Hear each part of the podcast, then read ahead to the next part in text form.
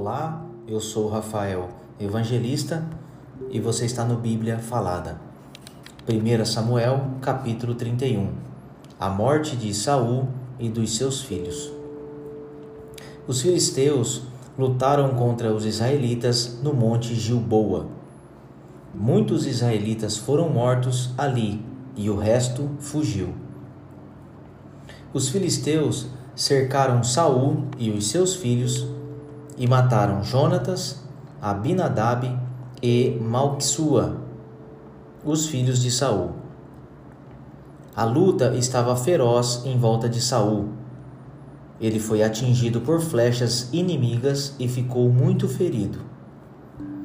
Então disse ao rapaz que carregava suas armas: "Tire a sua espada e me mate, para que esses filisteus pagãos não caçoem de mim e me matem." Mas o rapaz estava muito apavorado e não quis fazer isso.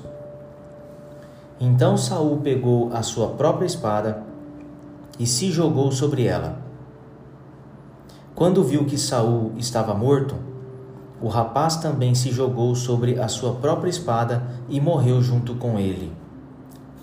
E assim morreram naquele dia Saul, os seus 3 filhos, o rapaz e todos os soldados de Saul.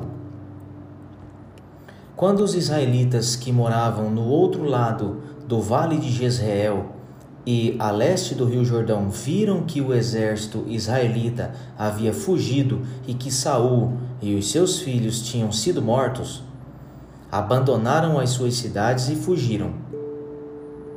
Então os filisteus foram e ocuparam aquelas cidades. Um dia depois da batalha, quando os filisteus voltaram lá para tirar dos mortos as coisas de valor, acharam os corpos de Saul e dos seus 3 filhos caídos no monte Gilboa. Então cortaram a cabeça de Saul e tiraram a sua armadura. Depois mandaram mensageiros com elas para a sua terra, para darem as boas notícias aos seus ídolos e ao povo.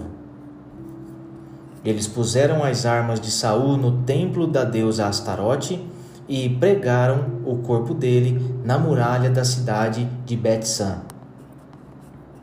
Quando o povo de Jabes, na região de Gileade, soube do que os filisteus haviam feito com Saul, os seus moradores mais corajosos saíram e marcharam a noite inteira até chegarem a Bete-Seã. Tiraram da muralha os corpos de Saul e dos seus 3 filhos, levaram de volta para Jabes e ali os queimaram.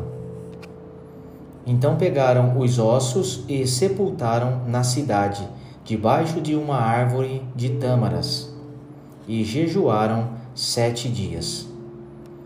Com este capítulo de número 31 de 1 Samuel, nós encerramos este livro, e eu espero vocês no nosso próximo livro, 2 Samuel.